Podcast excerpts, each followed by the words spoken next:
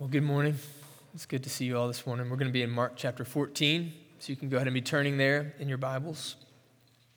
If I were to ask you, what is the essential ingredient of a healthy marriage? What might come to your mind? Uh, there's several engaged couples in our church, a handful, so it may perk their ears up. Uh, I was I read an article this, this week, asked this question, and it listed five in ascending order, so from five to one. Number five, it said was effective communication. Number four, trust and honesty. Number three, intimacy. Number two, friendship. And number one, love and commitment, which seems like two things. So it seems like they cheated there for number one. That's beside the point.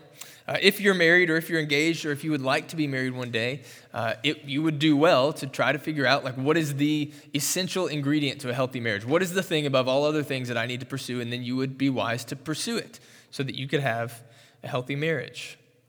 In the same way, as Christians, we are called to be attentive to the central thing, like the, the most essential element of our faith, the thing that is the most important. So, what is it? Is it love and good deeds? Is it obedience to the teachings of Jesus? Is it his birth, his life and ministry, his resurrection? From this story in Mark 14, we see that the death of Jesus is the center of the Christian faith. It is the most essential ingredient, without which nothing else matters. How do we know that? And why does it matter actually for us? Like, what does it change in our lives if we believe that? And then, what will happen to us if we live accordingly? That's what we're going to see today from Mark 14, verses 1 through 11. It was two days before the Passover and the festival of unleavened bread. The chief priests and the scribes were looking for a cunning way to arrest Jesus and kill him. Not during the festival, they said, so that there won't be a riot among the people. While he was in Bethany at the house of Simon the leper, as he was reclining at the table, a woman came with an alabaster jar of very expensive perfume of pure nard. She broke the jar and poured it on his head. But some were expressing indignation to one another. Why has this perfume been wasted? For this perfume might have been sold for more than 300 denarii and given to the poor. And they began to scold her. Jesus replied, Leave her alone. Why are you bothering her? She has done a noble thing for me. You always have the poor with you, and you can do what is good for them whenever you want, but you do not always have me. She has done what she could. She has anointed my body in advance for burial. Truly, I tell you, wherever this gospel is proclaimed in the whole world, what she has done will also be told in memory of her. Then Judas Iscariot, one of the twelve, went to the chief priests to betray Jesus to them. When they heard this, they were glad and promised to give him money. So they started looking for a good opportunity to betray him. This is the word of the Lord. If you've been with us for the last several weeks, you know that we have uh, followed Jesus and his disciples into Jerusalem, and it's Passover week. And as soon as he got there, he entered the temple and he, he entered into conflict with the religious leaders. And, and when he left a couple weeks ago, we saw that he announced on his way out not only the end of sort of the temple system of religion and, and the authorities over the temple, but actually the, the literal end of the temple itself. And this conflict that he got into was so explosive that it reinvigorated the religious establishment in their desire to put Jesus to death. They not only hated him, but they viewed him as a threat. They saw that lots of the crowds, the people in Jerusalem, were listening to Jesus. And so they saw him as a threat to their authority. And so they wanted to put him to death. And so in Mark's introduction to this little section we're reading today, he tells us that they're, they're, they're proactively looking for a way to kill him. And at the end of the section, that way to kill Jesus comes to them in the form of Judas Iscariot. For whatever reason, this event pushed Judas, Judas over the edge. And at the end of it, he goes to the religious leaders and agrees to hand Jesus over to them for, we read in another gospel, 30 pieces of silver, which was the price for a slave. The section then is, is bookended by comments on the death of Jesus. On the front end, the conflict is so explosive that the religious leaders are looking for a way to kill Jesus. On the back end, we're told that that way appears to them. And those bookends should tell us that this section in the middle is chiefly about the impending death of Jesus. Specifically, the section is about the fact that this woman, who is unnamed in Mark's account of the story, was rightly attentive to the death of Jesus, even when his disciples were not. Jesus is eating in the home of Simon the leper, a little detail that Mark includes. Uh, Simon almost assuredly was not still a leper when this took place, or he wouldn't have been able to live in his own home. But it probably is included as a detail, maybe to imply that he was formerly a leper who Jesus has healed and now follows his ministry. And one of the dinner attendees there, a woman, brings in this jar of very expensive perfume. We're told it could have been sold for 300 denarii. That's like a year's worth of wages for a, a common worker. So this is like crazy expensive stuff. Uh, it's made with pure nard, which I learned this week. Last week I told you I had no idea what that was. Uh, it's basically like a really valuable essential oil. Uh, and she breaks the jar and she douses Jesus with it, pouring it over his head. Now, Mark doesn't tell us this woman's name, but John's account of the same story does. This is Mary, the sister of Martha and of Lazarus. Lazarus, whom Jesus had raised from the dead. All three of them good friends with Jesus and evidently close companions in his ministry. John also tells us that she poured the oil on Jesus' feet and dried them with her hair.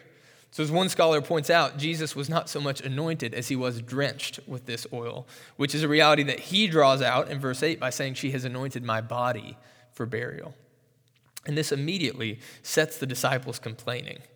Uh, this passage again doesn't say that it's the disciples, but piecing together sort of context clues and the accounts of the story in other gospels, we know that that's who it was complaining. In verse 4 says they were expressing indignation to one another. You can almost hear them, can't you? Uh, it's funny, some people think that the disciples made up the accounts in the Gospels to try to make Jesus look good. But these guys were leaders in the early church. If they made up the accounts in the Gospels, you would think that at least they would make themselves look good. But over and over again, they look like fools. Uh, and here they look like jerks. You can just hear the arrogance, you can hear the tinge of misogyny. Are you kidding me? What's she doing? Look at this emotional woman wasting all this money the end of verse 5 says they began to scold her. It's interesting, this isn't the first time in the Bible that Mary is scolded. In Luke chapter 10, Jesus is invited into her home and her sister Martha's home, and they're hosting a dinner for him and others. And Martha is busy working hard to make preparations to get the house uh, clean, to get the cooking done. And, and Mary, Luke says, is seated at the Lord's feet listening to him. And Martha gets upset and she tells Jesus to rebuke her sister and, and you know, tell her to help me. And Jesus says, Martha, Martha, you are worried and upset about many things, but one thing is necessary. Mary has made the right choice. Mary understood that prepping the house for dinner was an important thing that somebody had to do, but she also understood that listening to Jesus was the most important thing she could be doing. And just as Jesus took her side against Martha, he takes her side against the disciples. They rebuke her, and he rebukes them. He says, Leave her alone, get off her case. It's as if he says, Disciples, disciples, you're worried about many things, like giving to the poor, and that's a good thing. But right now, even that good thing can wait. There's something more important. I'm about to die, and Mary knows it, and she's anointed my body for burial. Just as an aside, uh, sometimes because the Bible's uh, teaching on gender differentiation and, and gender roles is so unpopular in our cultural context, people will say that, that Christianity is inherently oppressive to women, that it's a, a religion for men. What does Jesus say to that? Here, he not only defends this woman from the men picking on her, but he praises her and honors her. And he says that what she has done will be told everywhere the gospel is preached. And this comes right on the heels of the widow in the temple treasury who was invisible to everybody but Jesus, and whom he said gave more with her two coins than all the rich people put together. Jesus values and honors women. That's not to say that every church, every Christian institution has done that. But it is to say that where Christians, where churches mistreat or don't honor or value women, they do so in spite of both their Lord and their scriptures and not because of their Lord or their scriptures. Now, this is worth addressing quickly. Jesus here is not saying, to, care, to, not saying that we should not care about the poor. Some people have misunderstood him here to be saying that caring for the poor is unimportant, but that's not at all what he's saying. Jesus cared for the poor in his ministry. Uh, the Old Testament makes it clear that God particularly cares about the poor. The Old Testament law gives provisions uh, for taking care of the poor, and the New Testament tells us to care for the poor. So Jesus is not saying don't care about the poor. He's saying, guys, right now, you are operating as if the regular business of my ministry is just going to continue. As if we're just going to keep going from place to place, teaching a little, healing some folks, doing some good deeds. But that's not what's about to happen. I'm about to die. That's what I came to do. I've been telling you that over and over again, but you still don't get it. And Mary does. The death of Christ that's about to happen in Mark is the most important thing, and it still is 2,000 years later. The death of Jesus Christ on the cross is the center of Christianity. Without the cross, there is no Christianity. And Mary here is a model for discipleship, for a way of, of devoting oneself to Jesus that isn't primarily about his teaching, that isn't primarily about his ethical commands, it isn't primarily about his miracles and his healings, although, of course, all those things are important. But it is primarily about his death on the cross. Now, to say that the cross of Christ and not his teaching, not his life, not his ministry, not his miracles is the central thing, the most important thing, is a big statement and it deserves some backing up. Uh, so I want to spend the next several minutes asking and answering the question how do we know that the death of Christ is the center of Christianity? And then I want to ask why that matters for us. So, first, how do we know? Uh, four reasons. First, because the church has believed it for 2,000 years. John Stott, in his book, The Cross of Christ, talks about the centrality of the symbol of the cross in early Christianity. And he points out that early Christians might have chosen any number of symbols to represent their faith. Uh, they could have chosen the manger in which Jesus was laid after he was born. They could have chosen the boat from which he taught uh, in Galilee to represent his teaching. They could have chosen the empty tomb to represent his resurrection. But instead, he writes, the chosen symbol came to be a simple cross. They wish to commemorate as central to their understanding of Jesus neither his birth nor his youth, neither his teaching nor his service, neither his resurrection nor his reign nor his gift of the Spirit, but his death and crucifixion. We see that in the Apostles' Creed, one of the earliest common confessions of faith shared by Christians. It says, I believe in Jesus Christ, God's only Son, our Lord who was conceived by the Holy Spirit and born of the Virgin Mary. He suffered under Pontius Pilate, was crucified, died, and was buried. He descended to hell.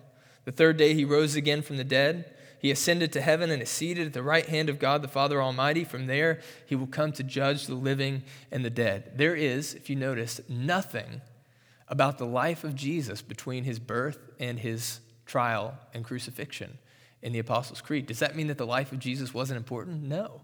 It does mean that central to this reality is the death of Jesus. Thomas à Kempis, a medieval Catholic spiritual writer, wrote of the centrality of the cross. He said, In the cross is salvation, in the cross is life, in the cross is protection against our enemies. In the cross is infusion of heavenly sweetness. In the cross is excellence of virtue. In the cross is perfection of holiness. There is no salvation of soul, nor hope of eternal life, save in the cross. Even today, uh, that centrality remains intact for Christians across various denominational uh, and, and theological traditions. Fleming Rutledge, who is an Anglican priest with whom I actually disagree a great deal about many things, has, has nonetheless written this magnum opus on the crucifixion of Christ. And she says, The crucifixion is the touchstone of Christian authenticity the unique feature by which everything else, including the resurrection, is given its true significance. Without the cross as the center of the Christian proclamation, the Jesus story can be treated as just another story about a charismatic spiritual figure. It is the crucifixion that marks out Christianity as something definitively different in the history of re- religion. The crucifixion, she says, is the most important historical event that has ever happened. It isn't just Christians also who recognize the centrality of the cross to Christianity. Muslims uh, reject the Gospels and the, the stories of Jesus in large part because they find the cross so offensive.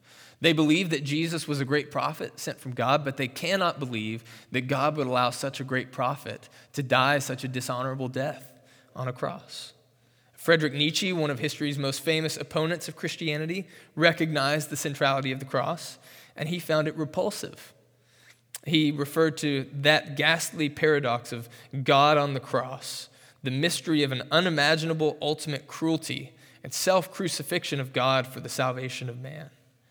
Even Nietzsche, who found the cross to be repulsive, at least recognized that it was the center of the Christian faith. A few years ago, I was, uh, I was baking some cookies to take to some friend's house for dinner, and it was a new recipe that I was excited to try. And I got the cookie dough ready, and I formed the little balls of dough, and I put them in the oven, and I you know, saved a little dough to taste. And I tasted and thought, this is really good, but it's really sweet. And like five minutes in, I turned on the light in the oven to check, as you do, and there was like this little butter ball in the middle with this like soupy pancake stuff just leaking out all over uh, the pan. And I, I looked around the counter and thought, what did I do? And I realized that instead of putting flour in the dough, I had used the powdered sugar that I got for the icing.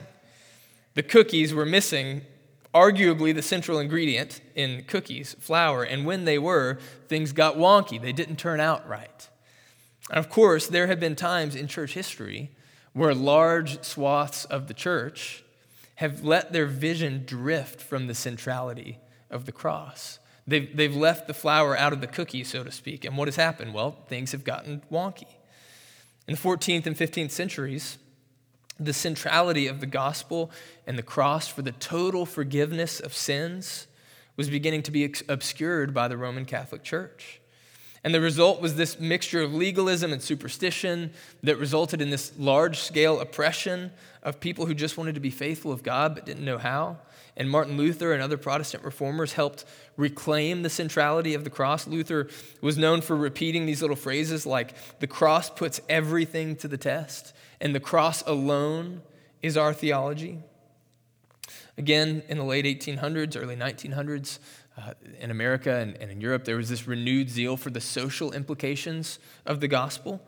Uh, the, this renewed zeal of, of, of, the importance of caring for the poor and needy, and that's a good thing. We would affirm that. But over time, this movement called the social gospel began to divorce the social implications of Christianity from the centrality of the cross. And the result was a lot of churches and Christian institutions uh, that looked no different and were teaching things that were no different and were pursuing things that were no different than lots of other people in the world who weren't even Christians. But again, a group arose to respond to them to remind the church that the key and fundamental fact in Christianity was the substitutionary death of Christ on the cross. So, 2,000 years of church history, even where it's needed to be redirected and corrected, has supported the centrality of the cross. The second reason we know this is center is because the New Testament epistles tell us that.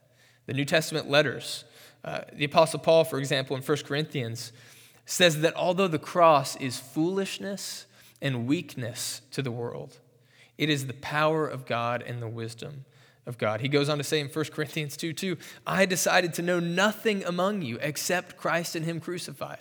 Nothing but the cross. Third, not just the New Testament letters, but the Gospels emphasize the centrality of the cross. The last week of Jesus' life, the, the, the week that we've been in now for a couple months in Mark, accounted for roughly 0.06% of his days on earth.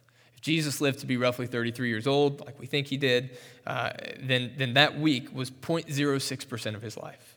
His public ministry probably lasted about three years, which means that week uh, the last week of his life was 0.64% of his public ministry, so less than a percent. Yet, the gospel writers, Matthew, Mark, Luke, and John, spend more than a third of their time talking about the last week of Jesus' life.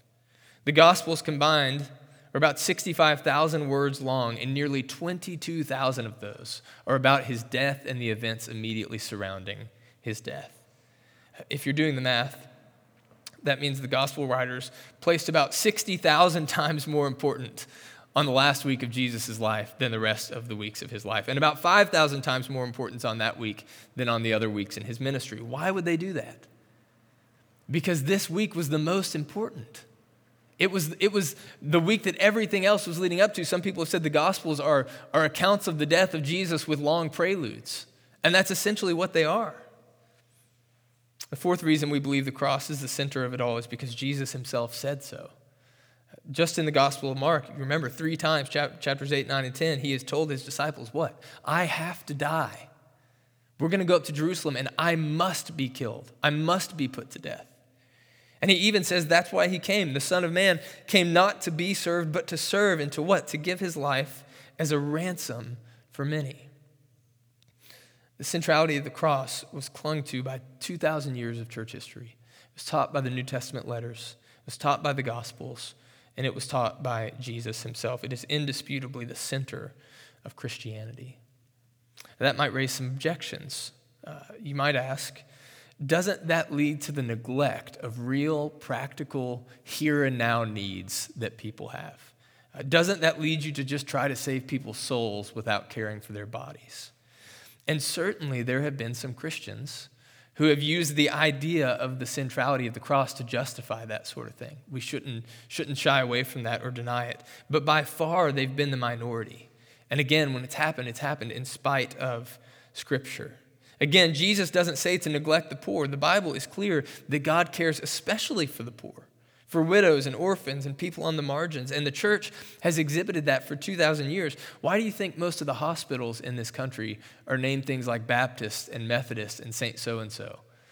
Because Christians have taken seriously the call to care for people in need. Why do you think Christians give a greater percentage of their income to charitable organizations and are more involved in the foster care system and adopt more children per capita than any other group in our country. Because even though the cross is at the center, they've, they've taken seriously the social implications of the gospel. We can, we can walk and chew gum at the same time, right? To, to return to the marriage analogy that we opened with, we can pursue the things at the top of the list and still do all the other normal things that we do in a marriage. And in fact, I would argue that, that seeing and dwelling on and meditating on the generosity of Christ giving himself for us on the cross actually leads us to be more generous people who give away our time and resources and money to serve others. Other people might respond to the centrality of the cross and ask, Isn't this a brutal and gruesome and violent and archaic view of God? Isn't this just like divine child abuse, God killing his son? Isn't it unjust for God to pour all of his wrath against sin on one person? While we could give a fuller answer to that question, here's what I'll say this morning it would be.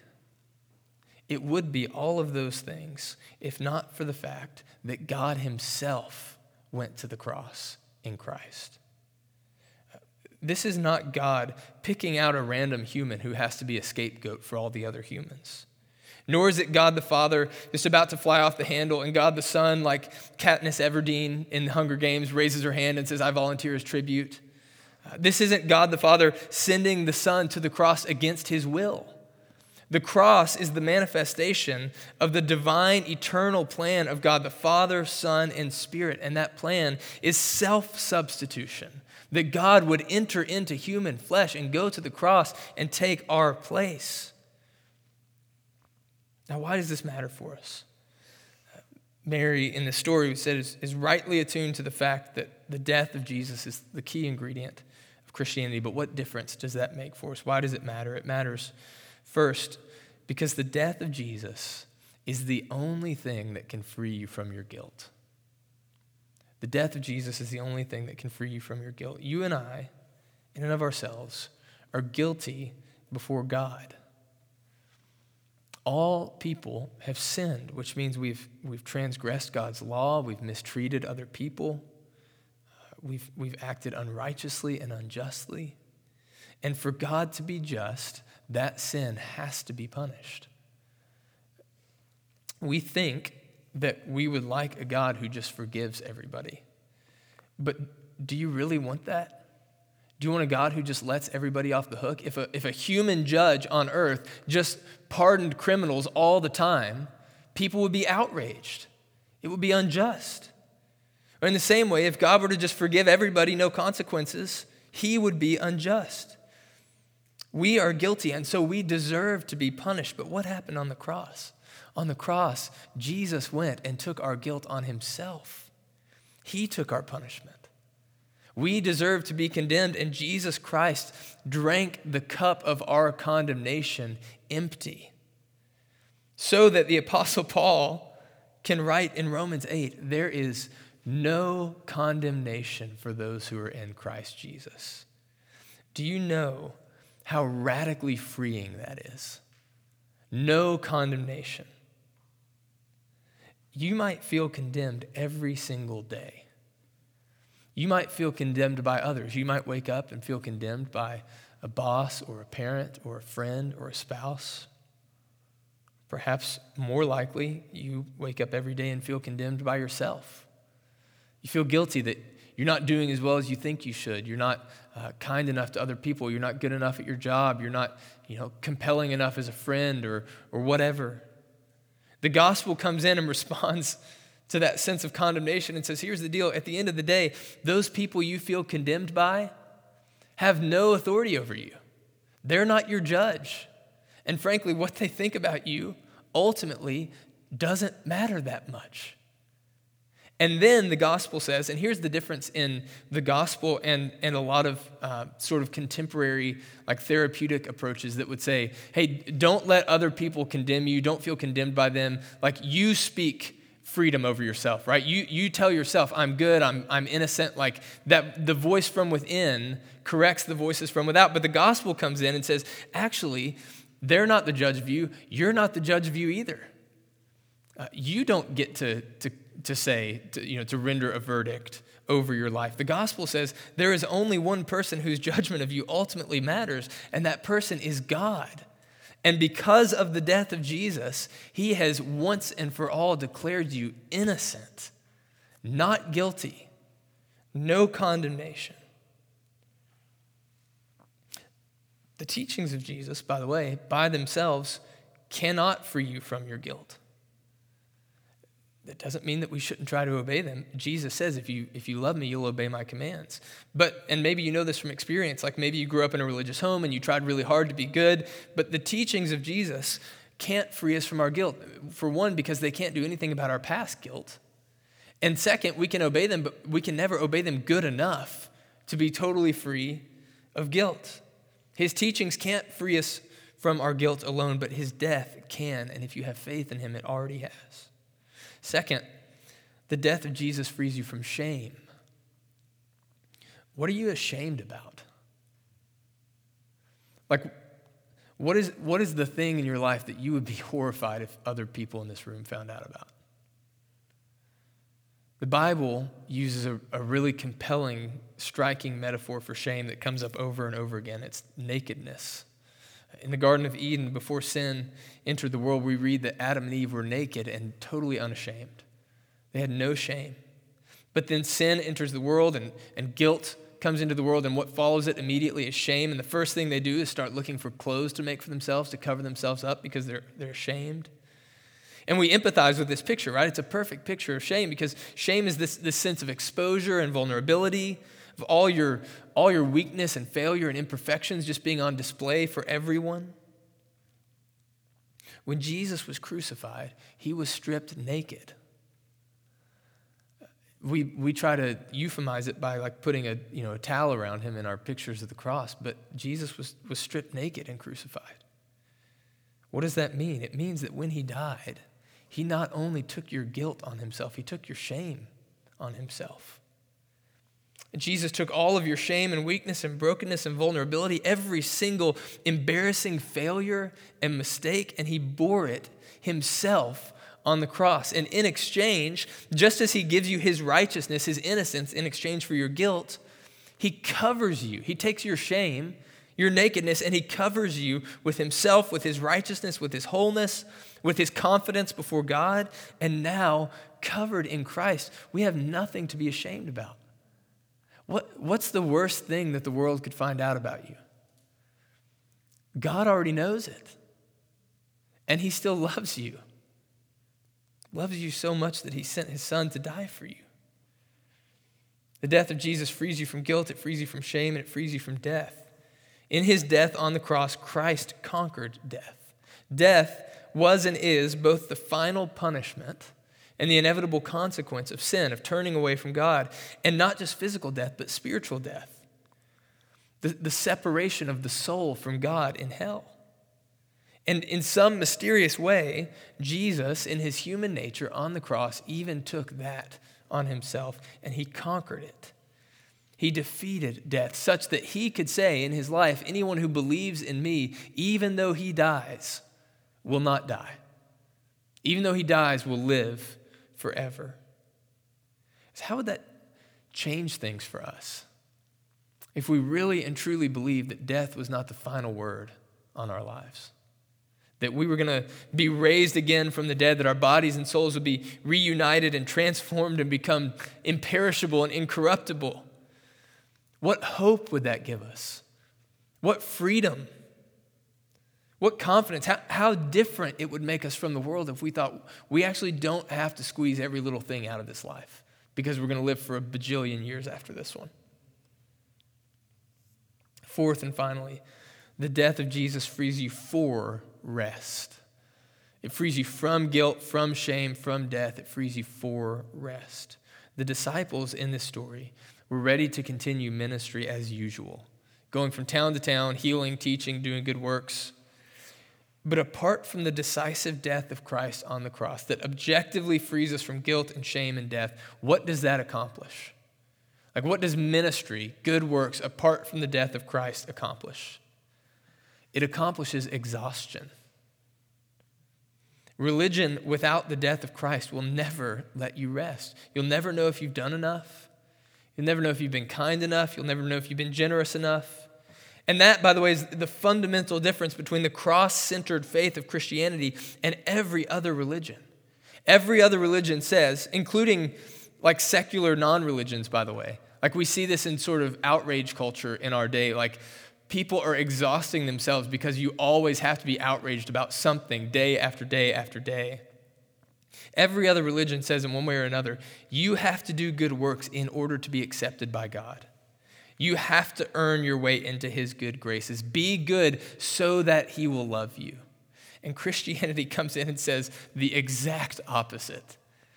It says you want to be good, you want to do good works because God has already accepted you. It says by God's grace, Jesus has already done all the earning for you. It says be good because God loves you. Now, some people might hear that and think that, that it will make us morally lax or that we'll lose our urgency to do good deeds, but you know from experience that the opposite is true, right? You know, if you've ever had a bad boss or a harsh parent or a spouse who's just constantly criticizing you and critiquing you, you know that that doesn't make you want to, to do better things for them. It doesn't make you want to work harder to please them. It burns you out, it exhausts you, it causes resentment to build up. But if you have a boss or a parent or a spouse who is generous and loving and gracious and compassionate, no matter what, you'll like run a thousand miles for them. You'll do anything to please them and to make them happy because of how gracious they are to you. Not so that they will love you, but because they already do love you. And that's the heart of Christianity. The death on the cross of Christ frees you for rest because in that death, we have proof that God loves us even in our sin and that He has done everything necessary to overcome our sin. The death of Jesus frees us from guilt, shame, and death. It frees us for rest. Why would we want to put anything else at the center of our faith than that? What will it mean for us if we do that, if we fix our attention, like Mary, on the death of Christ as the central thing? In the Old Testament book of Esther, uh, there's a guy named Mordecai. He's the uncle of the main character, Esther. Uh, and they're Jews living in exile under the Persian Empire. And Mordecai has this mortal enemy named Haman. Uh, Haman is a high ranking authority in the empire, and he hates Mordecai because Mordecai won't bow down and, and pay him honor and respect. And it so enrages Haman that he devises this plot to not only take out Mordecai, not only take out his family, but take out all the Jews living in exile. And so he goes to the king and he, he pulls off this plot. Uh, but a few days later, the king can't sleep and so he stays up basically reading like the log and the, the record books of the kingdom, which seems like a pretty self absorbed thing to do. But as he's reading it, he comes across this thing that he didn't know that apparently there was a plot to kill him that was foiled by Mordecai. And he says, Who is this guy Mordecai? I've got to honor him. I've got to do something good for him. And so he calls Haman, his right hand man, into his office and he says, Haman, tell me what I should do for the man that I want to honor. And Haman, of course, thinks that the king is talking about him. And so he goes on and on with all these lavish things a royal garment, a horse the king has ridden, a royal crown. He says, parade him through the city and have everybody pay him respect and honor. And the king likes the idea a great deal. And he says, do that. Go and find Mordecai the Jew and do that for him. Mordecai, in a sense, had been attentive to the king's death. Right? He, he had heard about this plot to kill him. In this case, he prevented his death. He'd been attentive to the king's death. And even though he was horribly misunderstood and even hated by others, at just the right time, the king stepped in and honored him in front of everybody. Just like Jesus does with Mary in front of the disciples, and just like Jesus will do with us. If we rightly center the cross of Christ in our faith, guys, we will be misunderstood. People will say things like, Why are you preaching about the death of Jesus Christ when there are people dying of hunger and thirst in the world? Why are you so focused about forgiveness of sins when people need help today? Why aren't you more involved in politics? Why do you insist that people believe in such a gruesome and, bu- and bloody thing? And we will say, because it's the only thing that can free us from our guilt and our shame and from death and free us for rest. And at the right time, the king will come. And just as the king honored Mordecai, just as Jesus honored Mary, Jesus will honor us and receive us into his kingdom.